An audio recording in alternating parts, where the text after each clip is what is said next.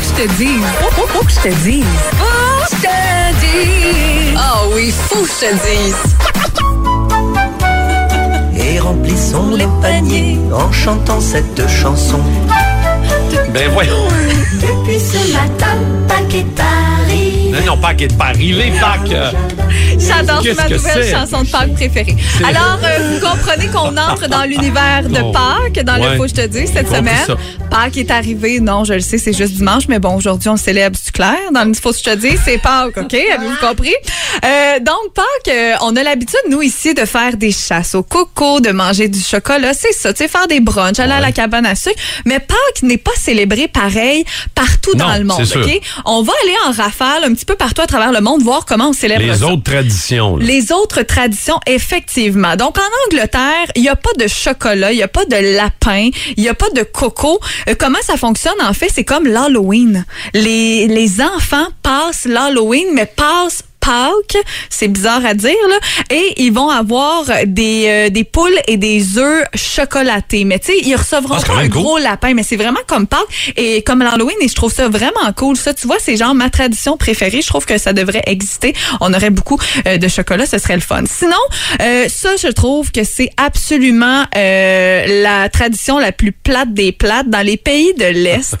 Pas question de manger du chocolat. Ouais. On peint les œufs vides de couleur et on s'les offre en guise d'amitié. OK, ça, c'est. Ouais, OK. Ouais. C'est plate. Ouais, Euh, si je te donne un coco euh, peinturé vide, je pense pas que ça te fait tant plaisir que Tu me ça. donnes une bouteille de bulle avec, ça va aller. mais Ouais, c'est ça, mais non, ça venait pas avec, c'est ça l'affaire. Ça, ça Euh, m'allume pas tant, là. Au Mexique, est-ce que ça t'allume? Si je te dis qu'il y a des piñatas partout et tu te promènes dans la ville avec tes, ton bâton, là, ton balai, et tu fesses sur les piñatas Ah, partout en ça. espérant la casser? J'aime mieux ça que les, les, les cocos poches. là. Ouais, moi aussi, je trouve ça pas pire au Mexique. J'aime ça, la, la piñata. Je trouve ça le fun.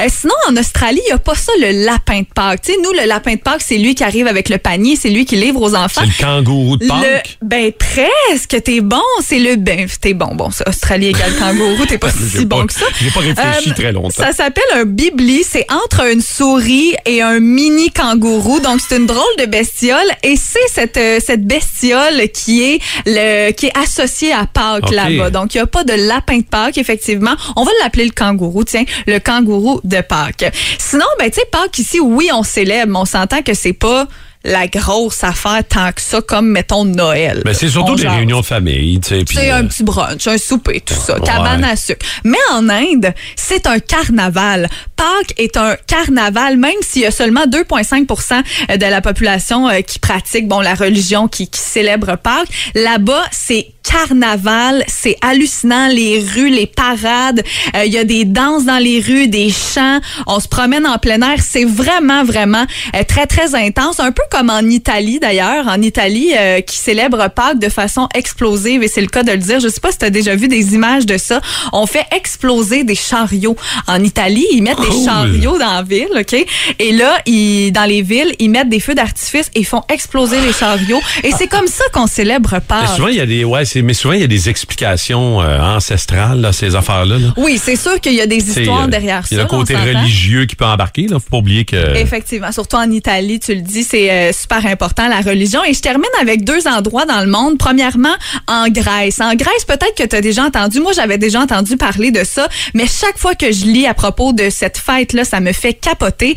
À une heure précise, à 11 heures, le jour de Pâques, les gens se mettent sur leur balcon avec des pots d'argile et à 11 heures, quand le, le coup sonne, on garoche les pots d'argile par notre balcon. Donc, faut pas se promener à 11 heures en Ben, dessous des balcons du monde parce dire. que vous allez avoir le crâne fracturé. je vous le confirme. Et je te le dis, imagine-tu l'argile qu'il a ramassé dans les rues après? Non, non, c'est. T'iras voir ça. euh, Vous irez voir ça sur Google pour vrai les images.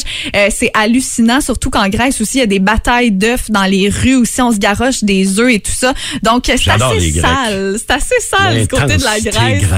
Et je termine en Pologne où on s'asperge d'eau comme à une guerre de fusée à eau, de bataille, de ballons d'eau pour purifier ses péchés de l'année passée. Donc, si refermez vos yeux OK, et mais ça, pensez, c'est le fun, ça? ben, Je vais te Oui. purifier avec une ballonne d'eau.